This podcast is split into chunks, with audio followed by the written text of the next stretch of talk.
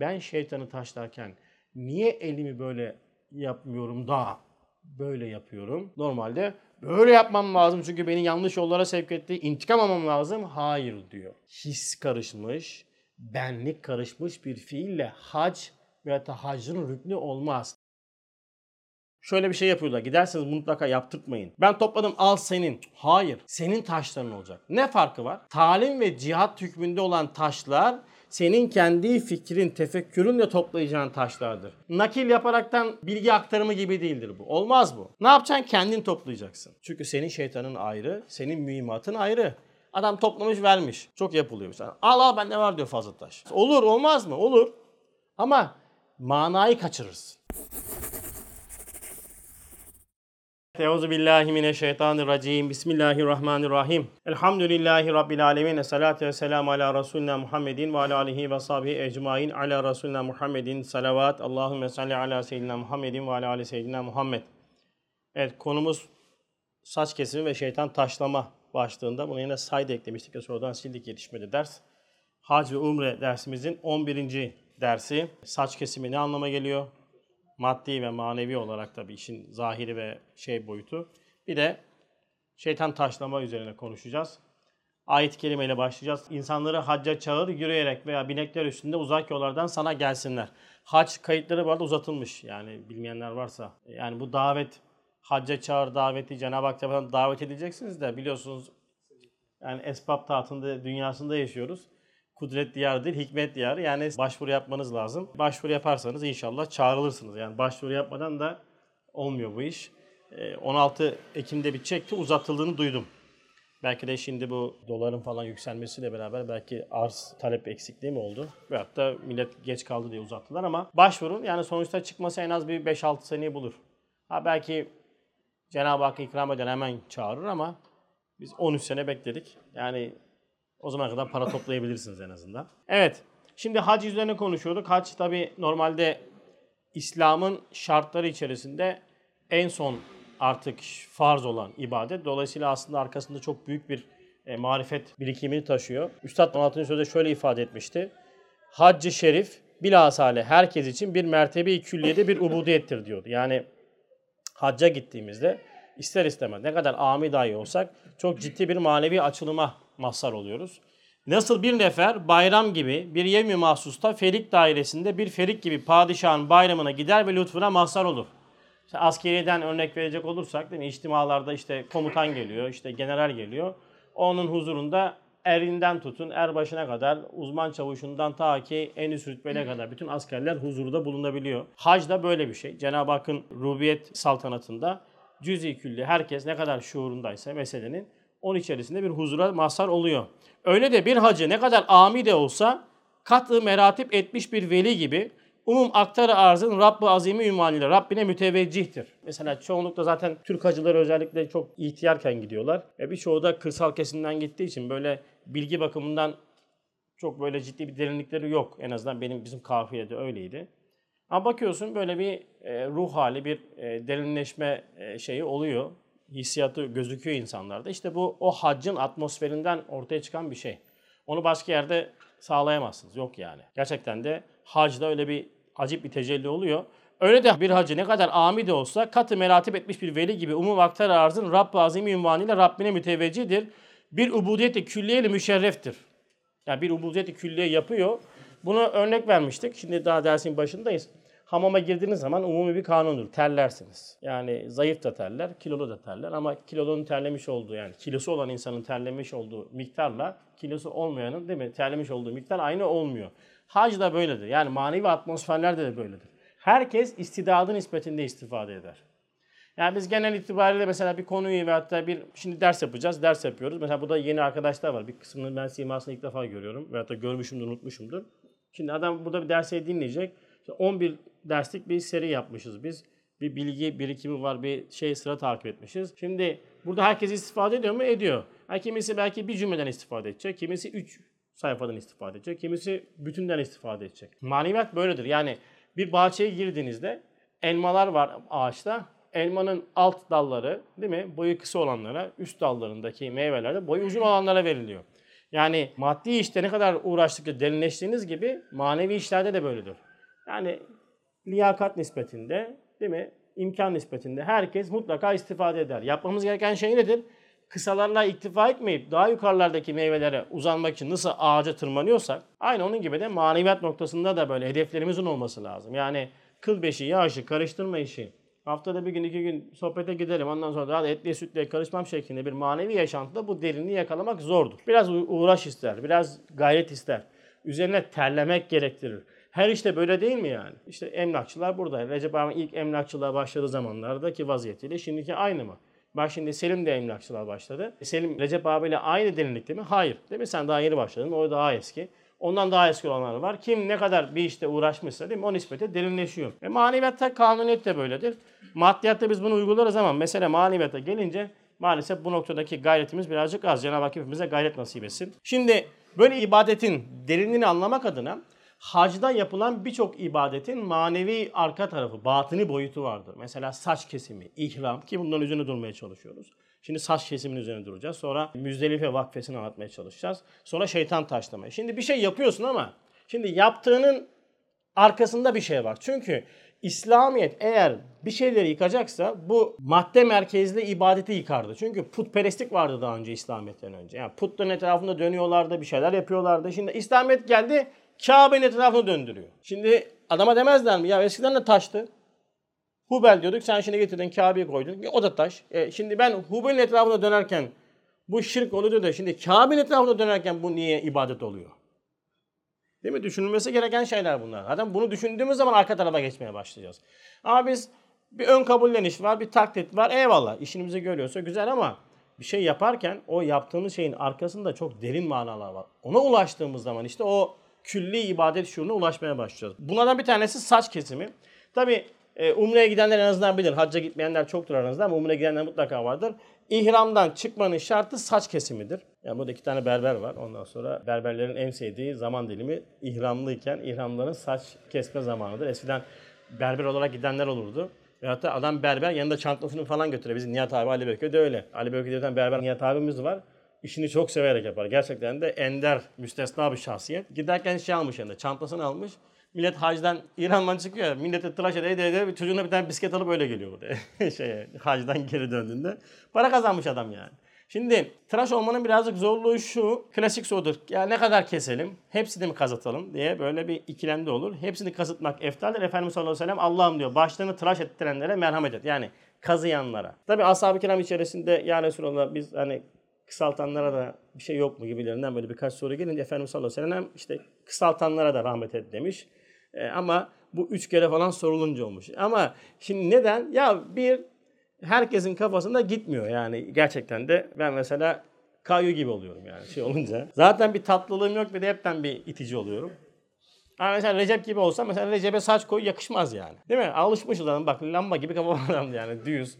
Yakışıklı adam yani saçsız yakışıklı adam. Ama ben öyle olmuyorum yani. Ben bu tane fotoğrafımı koyacaktım utandım ya. Bunu koyma, koyma dedim. Şimdi işin maddi tarafı zor. Ama gidenlere mutlaka tavsiyem kazıtın. Jiletle böyle şak şak şak kesiyorsun. Bunu mutlaka kazıtın ama şu manaya göre kazıtın. Şimdi saç ne demek? Bir kere önce başı konuşalım.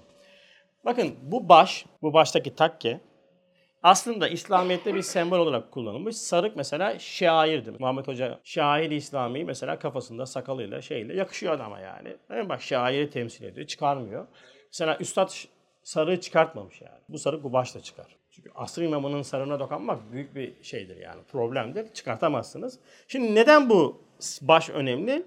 İnsanın baş içindeki baş kafada taşılan şuuru temsil eder. Ve ben takke takarak aslında şunu söylüyorum. Benim burada bu fikrimi inşa eden arzi bilgiler değil. Yani ben arzi bilgilere kapalıyım manasıdır. Dolayısıyla Muhittin Arabi Hazretlerinden bir tane şey almıştım. Yani insanın diyor başı melekut boyutuna açılan bir kapıdır diyor yani. Orayı diyor korumak lazım. O yüzden mesela normalde sünnette baş açık gezmek yok diye biliyorum ben. Doğru mu hocam? Yani başı açık gezilmiyor. Eskiden hep mutlaka ya takke vardı ya başka bir şey vardı. E, tabii zamanla artık biz biraz daha böyle modernize olmaya başlayınca bu artık bizden uzaklaşmaya başladı maalesef. Şimdi saçın mahiyetine baktığımız zaman e, saç uzuyor, dökülüyor, kısalıyor neyse. Bu da aynı bizim dünyamızda şu üç noktayı ben ifade etti benim dünyamda. Saç nedir? Saç deyince aklımıza şu gelmesi lazım. Bir, vahye muhalif fikirler yani benceler. Dedik ya saç bir bilgiyi ifade eder. Şimdi benim kafamdaki saçlar neyi ifade ediyor? Aslında hayatı yorumlarken benim Kur'an'dan maalesef mahrum yorumlamalarımın uzantılarıdır saç. Onu hiç simgeler. Şimdi Filistin hadisesi var. Çok insan böyle soruyor. Ben artık o tür dersleri yapmıyorum. E, İşte ne olacak çocuklar falan filan. Çocuk mesela bir tane birisi yazmış. Benim kızım var ve ben ölen çocuklara da karşı çok şefkatim şey oluyor. Uyuyamıyorum işte falan filan. Bak bunun sebebi ne işte? Bunun sebebi e, maalesef marifetullah'ta derinleşmemek. Şimdi Cenab-ı Hakk'ın rahmetinden daha çok rahmet sürebilir miyiz? Haşa. Cenab-ı Hakk'ın şefkatinden ileri şefkat sürebilir miyiz? Haşa. Bize verilen şefkat nereden geldi? Cenab-ı Hak'tan. Şefkat senin miydi ki sen Cenab-ı Hak'tan şefkatini önüne geçirmek için istiyorsun? Hayır. Üstad buna sakami kalbi diyor. Yani ruh hastalığıdır diyor. Ama şimdi bu tür görüntüleri izleme o zaman. Yani işin gücün yok. Niye elinde telefon alıp haberleri izliyorsun ki? Yani defaatli ifade ettiğimiz mana. İzleme. İzliyorsun bak itikat sarsılmaya başlıyor. Diyorsun ki ama keşke olma ama çocuktan ne olacak ama bunlar ne olacak? Bunların hepsi de vahye muhalif. Bir hadise oluyorsa bunun arkasında Cenab-ı Hak vardır. Yapan Cenab-ı Hak'tır. Cenab-ı Hak yapıyorsa hakimdir, rahimdir. Abesiz yapmaz. Ama bunu sen nasıl sağlayacaksın? Ahiret merkezine koyunca sağlayacaksın. Ahireti koyunca diğer tarafa o zaman bütün mana o yerine oturmaya başlar. Şimdi ben sana soruyorum. Biz bu dünyada geçici miyiz? Geçiciyiz. Doğru mu? Bizim ebedi olarak gideceğimiz ya cennet ya cehennem var mı? Var. Peki bu zalimler cehenneme gidiyorlar mı? Elhamdülillah. Peki bu ölen masumlar nereye gidiyor? Cennete. Şimdi ben sana soruyorum. Benim çocuklarım bugün televizyon ekranlarında maalesef asrın ve sistemin getirmiş olduğu dejenerasyonla ahiretlerini, imanlarını kaybetmiyorlar mı? Maalesef kaybediyorlar Allah muhafaza. Peki onlar nereye gidecek? Böyle giderlerse cehenneme. Şimdi kim kazançlı? Kime ağlamak lazım? Bakın ahireti koyunca kardeşim oturuyor. Oturmaz yoksa anlam kazandırmaz. Bütün bunların aksindeki bütün görüşler bizim saçlarımız hükmündedir. Aslında ben ihramla beraber kendime vermiş olduğum bütün o varlık süsünden sıyrılınca ihramdan çıkacağım. Artık tekrardan bana o varlık süsünü verme ihtimali olan kendimdeki beğenlik, enaniyet, kendimi beğenme, benim diye ifade ettiğim her şeyden sıyrılmak adına ben ne yapıyorum? Saçları da tekrardan tıraş ediyorum. Yani çünkü insanın fiillerini, bak fiillerini inşa eden şey fikirleridir. Eğer fikri düzeltemezseniz fiil düzeltemezsiniz. Bakın bizim en büyük hatamız şu. Biz fiil düzeltmek için uğraşıyoruz. Camiye giriyorsun. Dikkat edin bakın. Kağıtları işte lavaboya atmayın. İşte yere atmayın. Her yere talimat. Hep talimat kaynıyor. Bir yerde çok talimat varsa orada eğitim yoktur. Çünkü eğitemediğiniz yani fikrini inşa edemediğiniz insanların fiillerini ancak yazarak yönlendirirsiniz. Yazarak da anlamaz. Bizim şimdi apartman kapısında olaydır. Bizim baba yönetici olduğundan dolayı. Kapı hep açık. Bak girişe yazmışım, arkasına yazmışız, kapıya yazmışız. Giriyoruz duvara dört tane yazı var. Bahçe kapısını kapayınız diye. Dün akşam eve geldik. Bahçe kapısı gene ardına kadar açık. Yani evet benim ilerideki kapıda da dört tane yazı var biliyorsunuz. Bir Türkçe. Ders günleri lütfen kapıyı çalmayınız. Derse hazırlanıyorum. Buna rağmen herkes tak tak vuruyor da ben de dört dil yazdım. Arapça, İngilizce, Fransızca, Alman kaç? Almanca vardı galiba. Dört dil yani. Yani anla. Anla kardeşim ya. Yani niye anlamıyor? Eğitmek zordur. O yüzden eğitim şart. Adam haklı yani.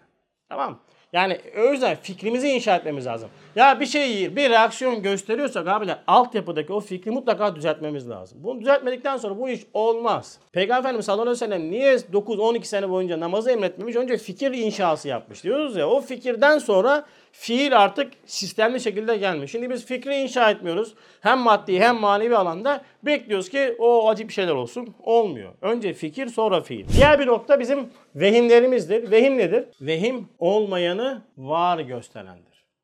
Vesvese olanı yok gösteriyor. Bu Hasan Akar abinin manası. Yani vehim aklidir. Mesela vehim ne kadar baskın olursa korku, tereddüt, şüphe, stres vesaire bunlar artmaya başlar. Saç bunu simgeler. Son olarak da burası da çok önemli. Saç baş olma, önde olma, önde gözükme isteğini temsil eder ki bir insanın manevi anlamda helak olmasına yetecek yegane sebepten bir tanesi bu. Hadis öyle geçiyor. Mal sevdası ve mevki sevdası. Aç bir kurdun bir sürüye girdiğinde vereceği zarardan fazla zarar verir diyor hadiste. Bu zor mudur? Evet zordur çünkü insanda ekset itibariyle hubbu cah denilen hırsız şöhret, hotfuruşluk ve şanı şeref denilen riyakarane halklara görünmek ve nazarı mevkide, nazarı ammede mevki sahibi olmaya ehli dünyanın her ferdinde cüz'i külli arzu vardır. Var diyor. Bunu ıslah edeceksin. Islah etmek uğraşacağız. Ne yapacaksın? Bende bu var, nefiste bu var diye ben bu haleti netice verecek veyahut da bunu sağlamlaştıracak fiillerden uzak duracağım. Bu da ancak iman eğitimiyle olur. Yani bunun zıttı nedir işte? Hubbu riyasetin yani hubbu cahın makam sevgisinin karşısı nedir? Tevazudur. Tevazu nasıl olur? Tevazu ihramla olur. Nedir tevazu? Tevazu mahiyetinin farkındalığıdır. Mahiyetinde aç, fark, 90 kusur varsa övünecek bir şeyin yoktur. Doğru mu? Beni çok beğeniyorlar. Beğenilirse beğensin de benlik bir şey yok ki burada yani. Ama bu aç, fark, noksan ve kusur farkındalığı olmayıp marifetullah derinleşme olmayınca tevazu kibrin böyle nurani kılıfa bürünmüş hali olur. Estağfurullah. Estağfurullah. Ölmeyin. Rahatsız oluyorum. Maşallah rahatsız oluyorsun.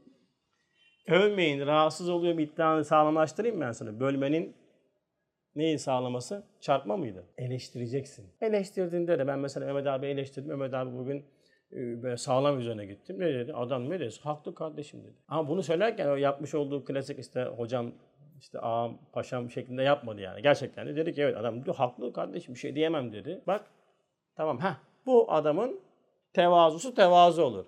Öteki türlü ben övülmekten hoşlaşmıyorum yani öyle şey. Çok rahatsız oluyorum. Tamam kardeşim. Sen bunu niye böyle yapıyorsun? Ya sen daha... Geç. Bölmenin sonucu yapılan çarpma işlemi netice vermedi. Tamam. O yüzden bu saç çok önemlidir. Bu manada kazıtmamız lazım. Kazıtmazsak ne olur? Bir şey olmaz yani kardan zarar edersiniz de. O kadar zor değil. Ama şu var. Bir güzellik sevdası oluyor insanlarda. Şimdi ben yakışıklı adam olmadığımdan dolayı kim var yakışıklı diyeceğim. İdris abi gibi adamlar mesela şimdi yakışıklı adam şimdi tıraş olsa falan olmaz yani. Recep mesela hiç zorluk çekmez yani. Zaten yakışıklı de permati yapsa kendi bile tıraş olur yani. Şak şak şak şak diye değil mi? Evet saç tıraşı böyle. Şimdi buradan Müzdelife'ye doğru gittik. Şimdi Müzdelife yolculuğu da acayip bir yolculuk. Gerçekten de ben Arafat'tan daha çok zorlandım Müzdelife yolculuğunda. Nedeni diyeceksin şöyle. Böyle görüyorsunuz böyle çok da çorak bir yer. Devam ediyorsun. Bak şurada halıların üzerinde yatıyoruz. Şimdi burada Müzdelife vakfesi Peygamber Efendimiz sallallahu aleyhi ve sellem'in vakfe yaptığı bir yerdir. Hanefi mezhebine göre vacip demişlerdi galiba. Tabi burada durmuyor bizim Türk hacıları. Hemen geceden 12'yi geçtikten sonra direkt şeytan taşlama gidiyor. Biz hasper kadar hocalara yalvar yakar. Önce ben de gidecektim. Şimdi grup da benim ağzımın içine bakıyor. Tamam mı? Ya ben giderim falan dedim. Baktım 15-16 kişiye yakın grup vardı bizim. Ya biz de gidiyoruz dediler. Sonra ben öğrendim bu işin önemini. Şimdi R yapacağım nereden döneceğim tamam mı? Ulan döneceğim. Ya dedim bak ben kalacağım ya. Ben vazgeçtim. Ya hoca niye kalıyor şimdi? Ya kardeşim gidecektik ama maslahat böyleymiş kalmamız lazım dedim. Sonra elhamdülillah kalınca millet de kaldı. Ha bu da işte böyle sabahlıyorsunuz böyle kumlar içerisinde. Bu yer şey değil yani taş değil bildiğiniz kum. Yani bayağı bir meşakkatli. Bir tane şu, şu arkada gördüğünüz yer tuvalet. Düşünün birçok insan o tuvaleti kullanıyor böyle su akmıyor falan. Acayip bir imtihan. Yani gerçekten de hac meşakkatleri ben Arafat'ta değil de burada daha çok hissettim. Şimdi Müzdelife'nin şeyi şöyledir. Hacda şeytan taşlarken mermiyi buradan topluyorsunuz. Yani taşları buradan topluyorsunuz. Bu süreç aslında bizim hayatımızdaki var olan bir süreci gösteriyor. Zorluk veyahut da üzerine gitmemiz gereken bir hakikat yani. Bu nedir o? Üstad bunu şöyle ifade etmiş. Şununla irtibatlardım ben. Diyor ki malumdur ki insan diyor hasber kader çok yollara sürük eder ve o yolda çok musibet ve düşmanlara rast gelir. Özellikle maneviyat sahasında bu çoktur. Dikkat edin. Mesela maneviyata yönelmeye başladığınızda önünüze zahirde engeller çıkabilir. Ya bunların hiçbirisi engel değildir. Yani Cenab-ı Hak kendine yaklaşmak isteyen bir kulun önüne niye engel koysun? Sizin aklınız alıyor mu? Değil mi? Veya mesela sen marifetullah'ta derinleşeceksin. Ya ben tam diyor gelmeye niyet ediyorum abi.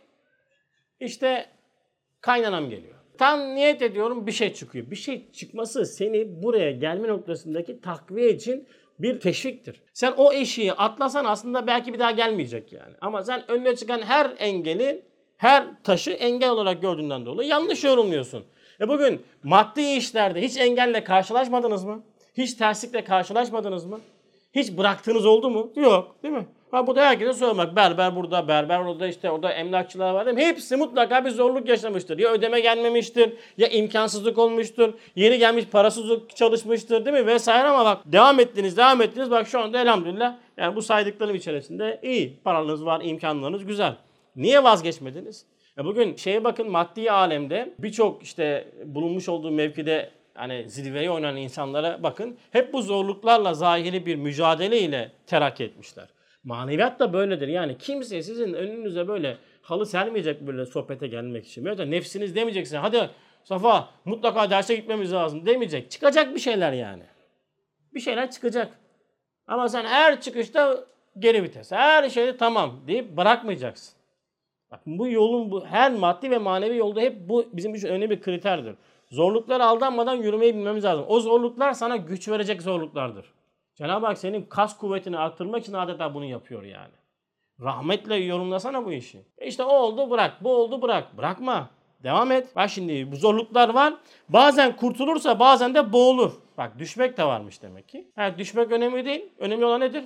Kalkmaktır. Yani düşmüşsün. Başka yerde öyle ifade geçiyor.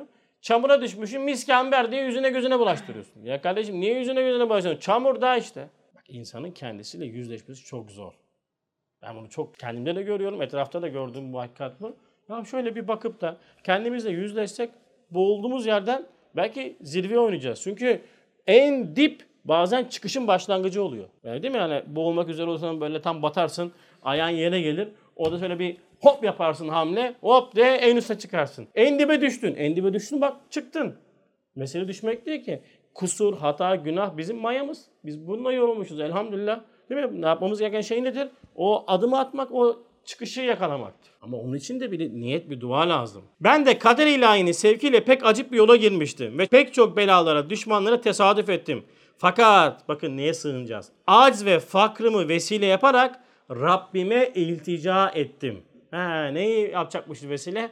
Aciz ve fakrımızı vesile yapacağız. Rabbimize iltica edeceğiz. İnayet ezileye bakın. Beni Kur'an'a teslim edip Kur'an'ı bana muallim yaptı. Burası da önemli. Kur'an'ı muallim yaptı. Peki Kur'an bana ne diyor? Kur'an bana şunu diyor. Diyor ki senin diyor başına her ne geliyorsa bu senin yaptıklarından dolayı. Senin başına her ne iyilik geliyorsa o da Allah'tandır. Ne yap? Aynayı al. Karşısına geç. Dışarı çıkmadan aşağıda ayna var. Her giren çıkan ben bakıyorum böyle yapıyor.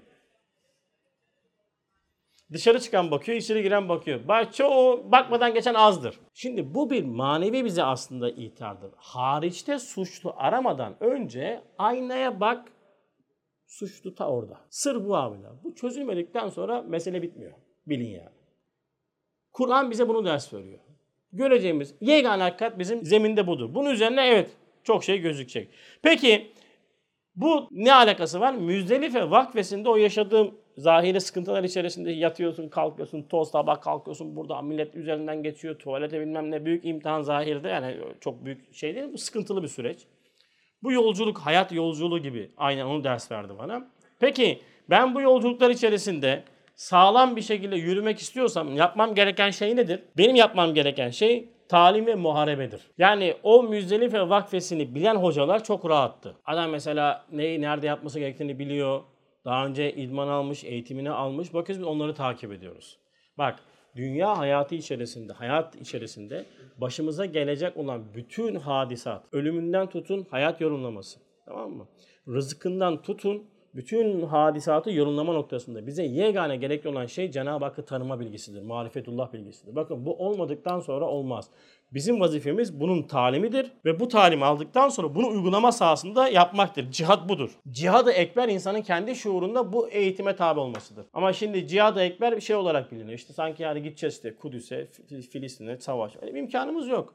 Ama en büyük cihat budur işte. Bunun eğitim üzerine yoğunlaşmak. Bu bizi kurtaracak o şeylerden. Ve Üstad buna 5. sözü isabet demiş ki bak sen diyor padişaha itimat et. Yani böyle uzun yoldasın. Nasıl hocaya itimat ediyorsun? Zorlu bir yolculuğa çıktı. Nasıl ki rehbere itimat ediyorsun? Cenab-ı Hakk'a itimat et ama Cenab-ı Hakk'a itimat etmek için önce Kur'an'a sarılman ve Kur'an'ı muallim yapman gerekir kendine. Diğer bir manada şunu söylüyor. O harp ise nefis, heva, cin ve in şeytanlarına karşı mücadele edip günahlardan ve ahlak rezileden kalp ve ruhunu helaket ebediyeden kurtarmak. Yani biz aslında sürekli cihattayız. Kimle cihat yapıyoruz? Ya illa İsrail'le cihat yapmana gerek yok. En büyük İsrail, en büyük Siyonist, en büyük Yahudi senin benim nefsinde.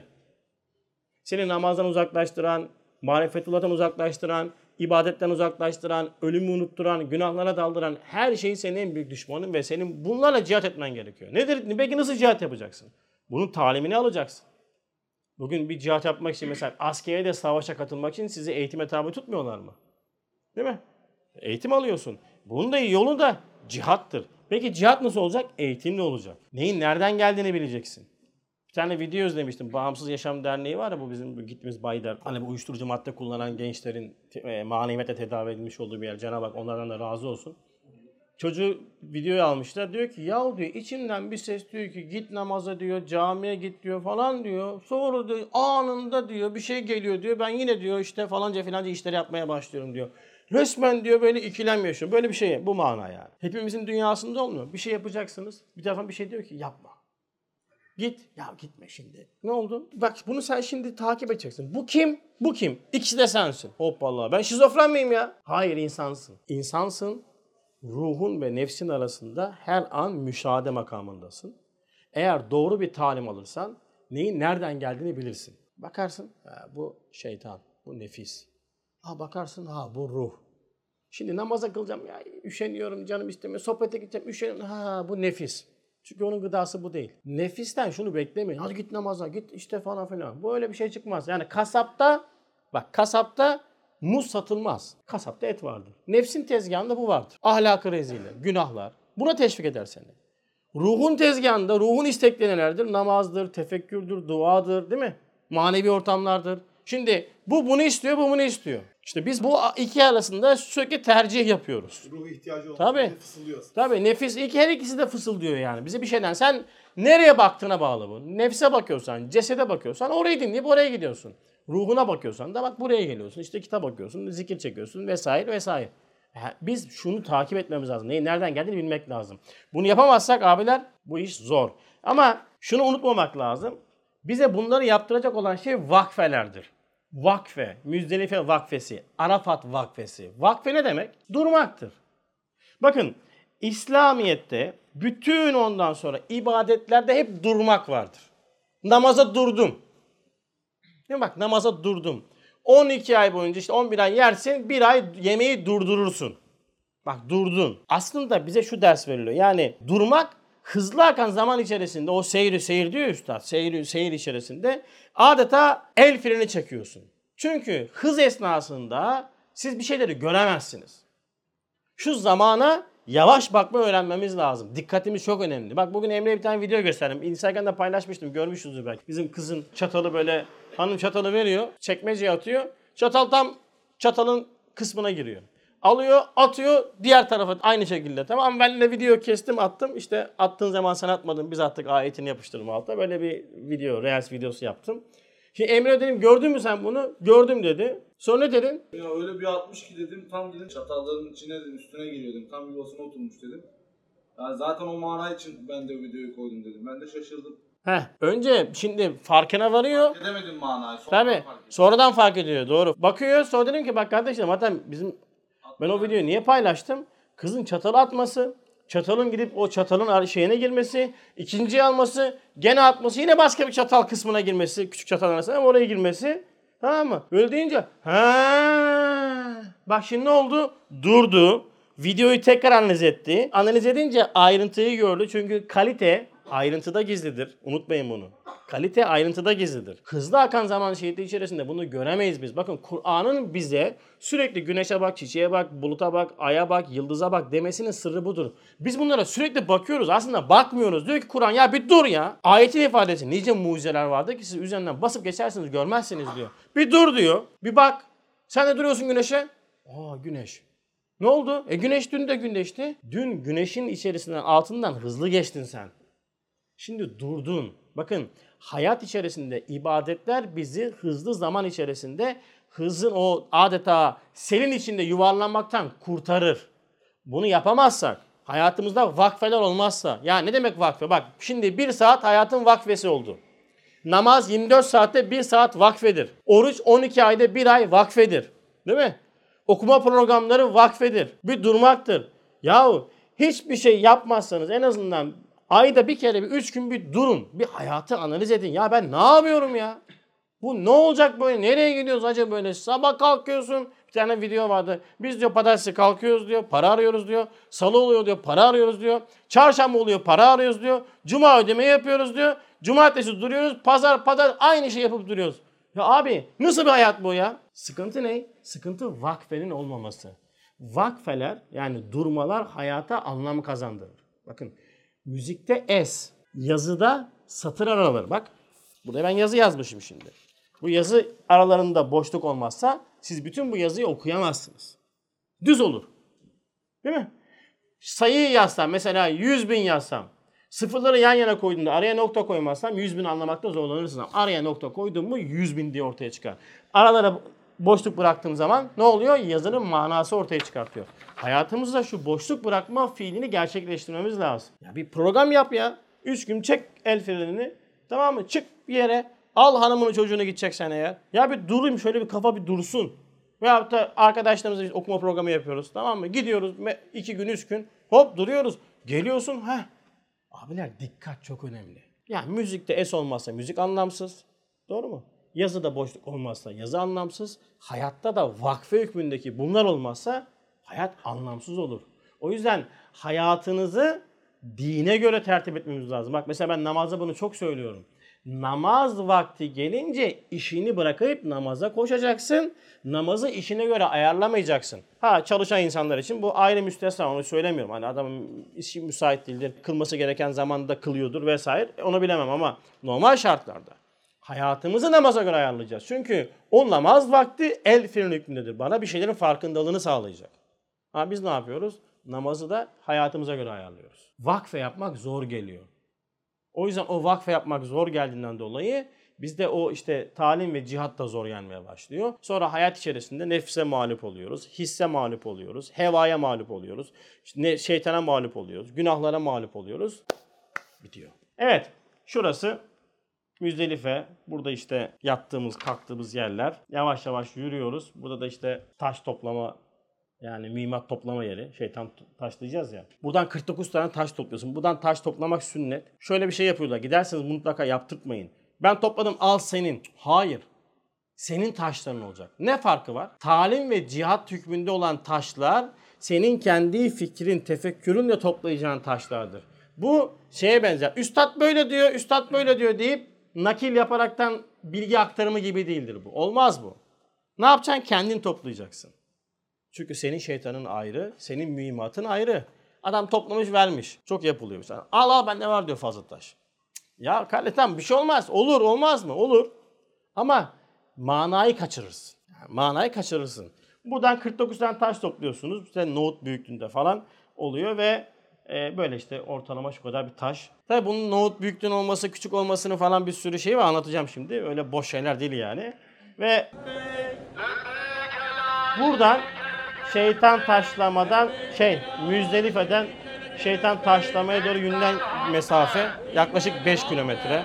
Böyle sel gibi insanlar ondan sonra gidiyorlar. Ve geliyoruz şeytan taşlamaya. Şimdi şeytan taşlamada 3 tane şeytan var arkadaşlar.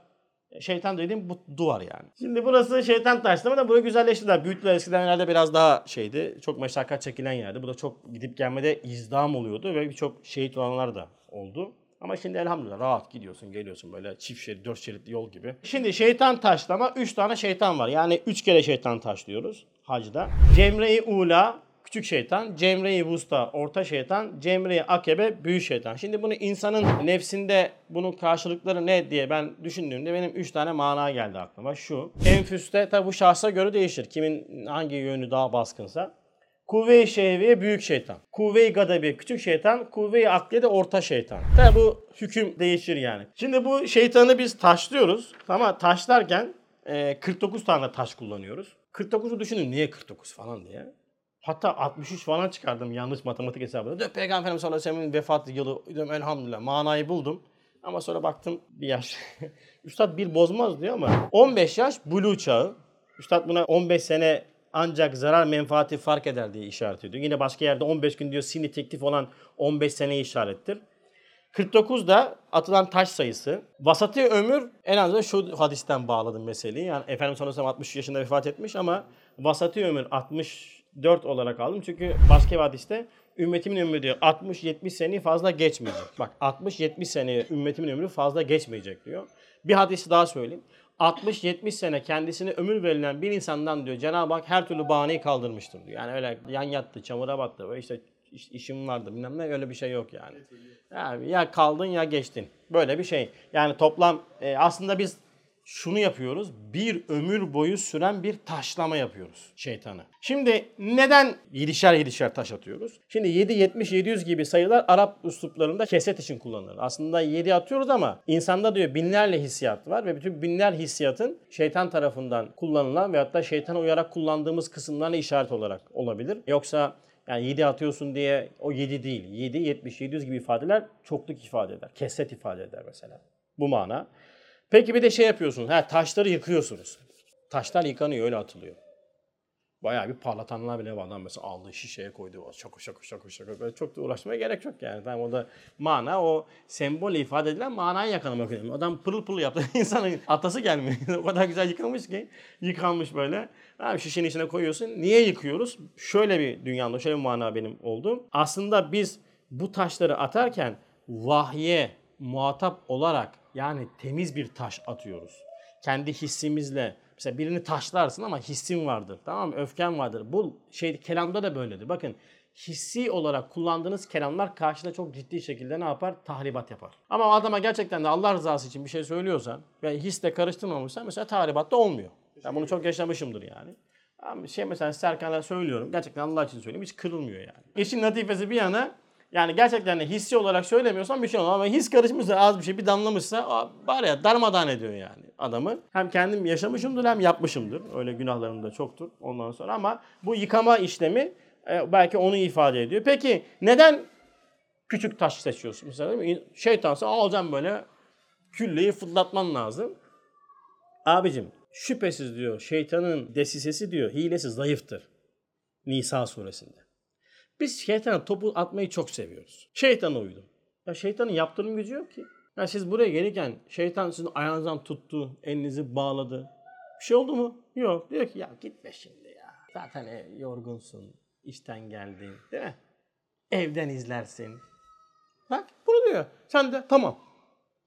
Baskı yok, zorlama yok. Aa, çıkar ben derse gidiyorum. Bırak gitme ya buraya gidemezsin falan. Öyle bir şey yok yani. Şimdi şeytanın desisi zayıf olduğundan Üstad Bağla'da şey diyor 110'da diyor ki kılıç hasma göre çekilir. Yani ben aslında şeytana küçük taş ataraktan diyorum ki ya senin desiselerin insanı kamil için bu kadar yani. Vermiş olduğun değeri gösteriyorsun. Bakın bazı şeyler vardır. Davalar vardır. Adam dava açmış. Tanınmış biri. Dava açmış olduğu kişiye hakaret ediyor. Nasıl hakaret ediyor biliyor musun? Diyor ki 10 TL'lik manevi tazminat davası açıyorum. Bir dünyada para harcıyor. Ve alıyor. Davayı kazanıyor. Var karşı tarafa var ya 100 bin liralık davası karşı taraf daha çok sevinir. 10 TL'lik olunca diyor ki ya ben diyor senin diyor lafların, senin diyor vaziyetin benim dünyamda bu kadar. Ben sana dava açtım belki 1000 lira 10 bin lira harcadım. Ama senden de 10 TL alıyorum işte. Ha, sen bu kadarlık adamsın. Şeytana biz attığımız taşlarla bunu gösteriyoruz. Yani sen böyle kendini çok bir şey zannediyorsun. Biz yani o secde hadisesinde secde etmeni falan ama kendini öyle böyle büyük falan zannetme.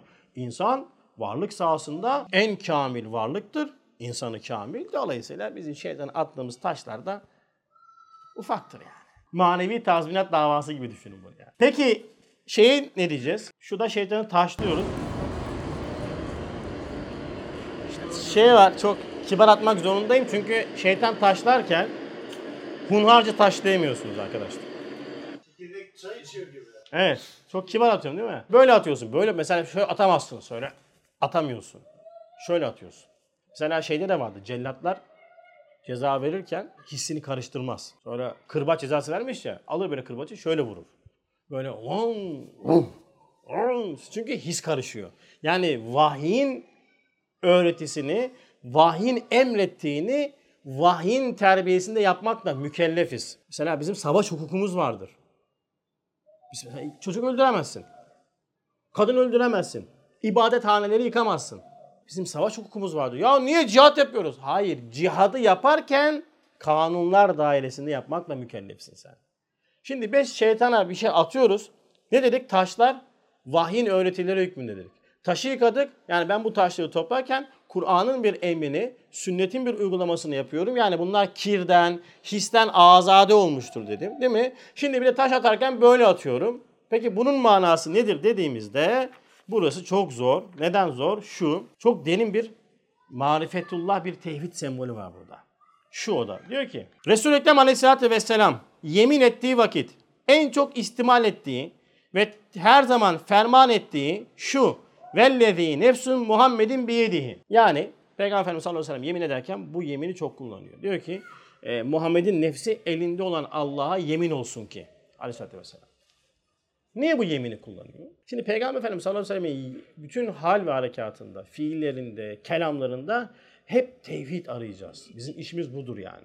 Tevhid. Bu da niye bu zat bunu kullanmış? Bizim gibi değil mi? Vallahi billahi bak. Bakın Kur'an'da Cenab-ı Hak yemin eder. Peygamber Efendimiz sallallahu aleyhi ve sellem yemin eder. Peygamberin yemin etmesine gerek var mı? Yok. Çünkü ismet sıfatıyla mahfuz, yalan konuşma ihtimali yok. Zaten el emin denilmiş kendisine. Doğru mu? Doğru. Peki niye yemin ediyor? Buradaki yemin meselenin önemine dikkat çekmek içindir.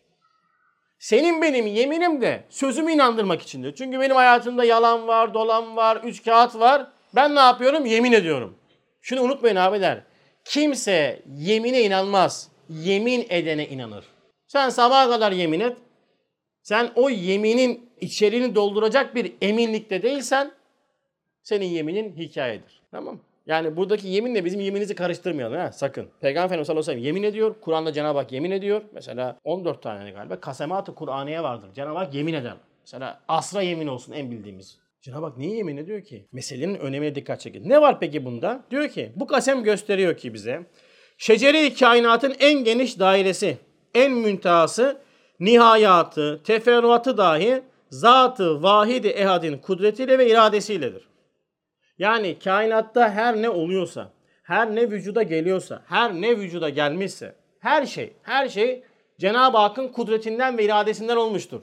Başka ihtimal olamaz. Yeminle nasıl bağlayacak? Çünkü mahlukatın en müntehap ve en müstesnası olan Muhammed Aleyhisselatü Vesselam'ın nefsi kendi kendine malik olmazsa, efalinde serbest bulunmazsa, harekatı başka bir ihtiyara bağlı ise elbette hiçbir şey, hiçbir şen, hiçbir hal, hiçbir keyfiyet cüz'i olsun, külli olsun o muhit iktidarın, o şamil ihtiyarın daire tasarrufu haricinde olamaz. Bakın varlık sahasında bir şeyi var etme, ortaya çıkarma, kendi başına bir şey yapabilme gücü bir varlığa verilseydi bu Muhammed Aleyhisselatü Vesselam olurdu. Ama bakıyorsun ki bu zatın Aleyhisselatü Vesselam hayatında kendine ait, kendinden bildiği hiçbir fiili yok. Hep tevhidi göstermiş. Hep Peygamber Efendimiz Aleyhisselatü Vesselam Allah'ı göstermiş. O yapıyor demiş. Bakın Kur'an içerisinde dikkat edin. Kur'an'ın inşası ilk emir neydi? Seni yaratan Rabbin adıyla oku. Peygamber Efendimiz Aleyhisselam nasıl cevap veriyor? Ben okuma bilmem. Bakın vahiy ile irtibat cehil üzerine inşa edildi. Ben bilmem. Yani bu cehili şimdiki cehaletle karıştırmayın. Düzelteyim ben bunu da şimdi yanlış anlayanlar, Molla Kasımlar çıkıyor böyle. Anlamıyorlar meselenin derinliğini. E, Cehil diyor peygamber haşa.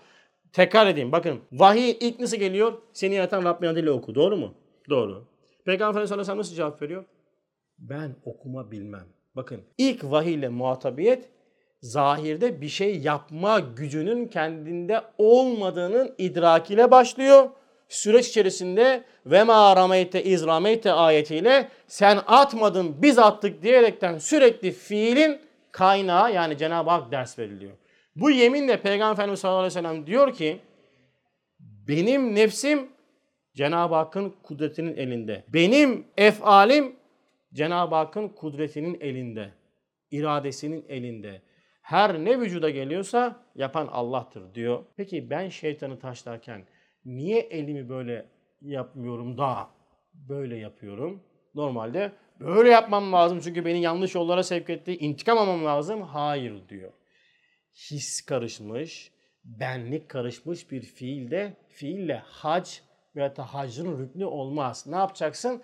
Allah böyle at diyorsa sen de böyle atacaksın. Bu fiilin kaynağına bağlayacaksın meseleyi. Yani ben şeytan taşlarken şunu söylüyorum. Bakın şeytan taşlama fiilinin arkasında şu maddeler var. Bir, nefsimin kendime malik olmadığını. Bir, bunu anlıyorum. İki, efalimde serbest bulunmadığımı. Üç, harekatın başka bir ihtiyara, bir iradeye bağlı olduğunu. Dört, bir dairi tasarrufa bağlı olduğumu. Beş, hiçbir şey, hiçbir şen, hiçbir hal, hiçbir keyfiyet, cüz'i, külli o iktidarın, o şamil ihtiyarın dairi tasarrufu haricinde olmadığını idrak ettiğimi o taş atma fiiliyle gösteriyor. Yoksa bana kalsa öyle çok acılar şaka yaparlar. Var ya bir intikam alacağım diyor şeytandan. Böyle atacağım böyle atacağım. Kardeşim şeytandan alınacak en büyük intikam vahyin ve sünnetin öğretisinde yapılacak hareketlerdir. Öyle nefsi hareketlere gerek yok. Şemsiye atacağım, bilmem ne atacağım, bunu atacağım. İşte o taş atma fiili ar- arkasında çok ciddi bir derinlik var yani. Basit bir şey değil. Hacın bütün aşamalarında bunu net görebiliriz. O yüzden bu derse bu kadar ehemmiyet vermemin sebebi bu. Yani yarın öbür gün Umre'ye gidecek olan abilerimiz, kardeşlerimiz olacak. Bu dersi dinleyip gitmeleri onlar için çok büyük istifade olacak. Evet, bir dahaki hafta inşallah ziyaret tavafı, sahi çok önemli bir ders, sahi dersi. Hacerül Esvet ve tavaf ve kurban. Üç ders gider yani. Subhaneke la ilme lena illa ma allamtana inneke entel alimul hakim ve ahru davahum. Elhamdülillahi rabbil alamin. Ya Rab şu anda Filistin'de sıkıntı çeken Müslüman kardeşlerime, çocuk çocuklara yardım ihsan eyle. Siyonist rejiminin başına kurmuş oldukları şu düzeni başlarında bela ile. Ya Rabbi ümmetin birliğine, ümmetin kaynaşmasına, ümmetin beraber hareket etmesine bu hadisatı vesileyle. Ya Rabbi slogana dayalı değil, duaya dayalı bir şuur nasip eyle. Velhamdülillahi Rabbil. El Fatiha.